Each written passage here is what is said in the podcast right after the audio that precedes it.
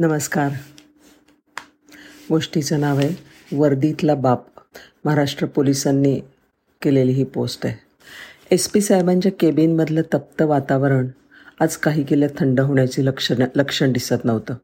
टेबलावर असलेलं पेपरचं कात्रण आणि त्यातली ती बातमी. पोलीस गस्ती पथकाच्या वाहनातून प्रवासी वाहतूक.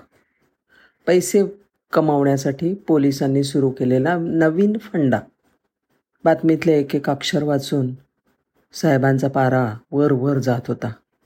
ज्या पोलिसांवर हे आरोप करण्यात आले होते ते सगळे सावधान अवस्थेत साहेबाचा रुद्रावतार पाहत निश्चल उभे होते. राग अनावर झाल्याने शेवटी साहेबांनी पेपरच्या कात्रणाची फाईल समोर असलेल्या पोलिसांकडे भिरकावली आणि संतापलेल्या आवाजात गरजले हे काय चाललं आहे तुमचं?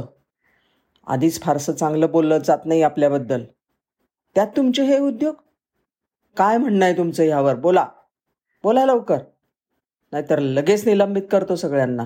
साहेबांचं बोलणं संपता संपता एका निवृत्तीला आलेल्या हवालदाराने ती फाईल हातात उचलून घेतली.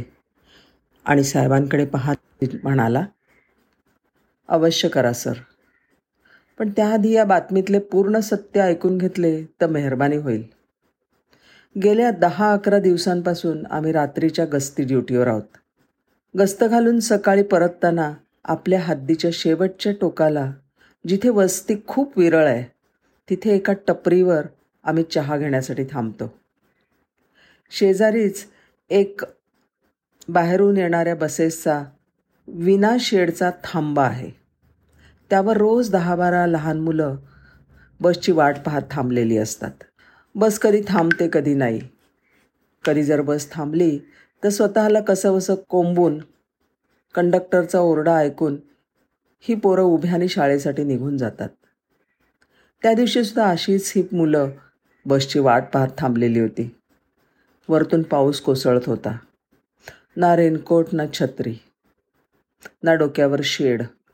ओली होतच होती. बसची वाट ती केव्हापासूनच बघत होती. पण बस काही थांबायला तयार नव्हती.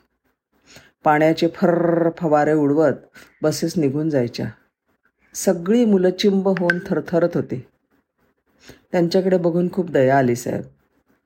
मग आम्ही त्यांना आपल्या गस्तीच्या गाडीत बसवलं ने रूटवर असलेलं त्यांच्या शाळेत सोडलं.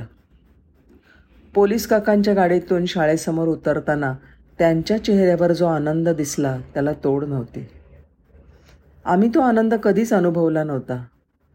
कारण ड्युटीमुळे ना कधी आम्हाला आमच्या मुलांना शाळेत सोडता आलं ना कधी घ्यायला जायला जमलं. आमची मुलंसुद्धा अशीच कुणी रिक्षातून कुणी बसमधनं कुणी पायी अशी शाळेत जातात. आम्ही त्या मुलांना शाळेत सोडण्याचा सिलसिला असाच चालू ठेवला.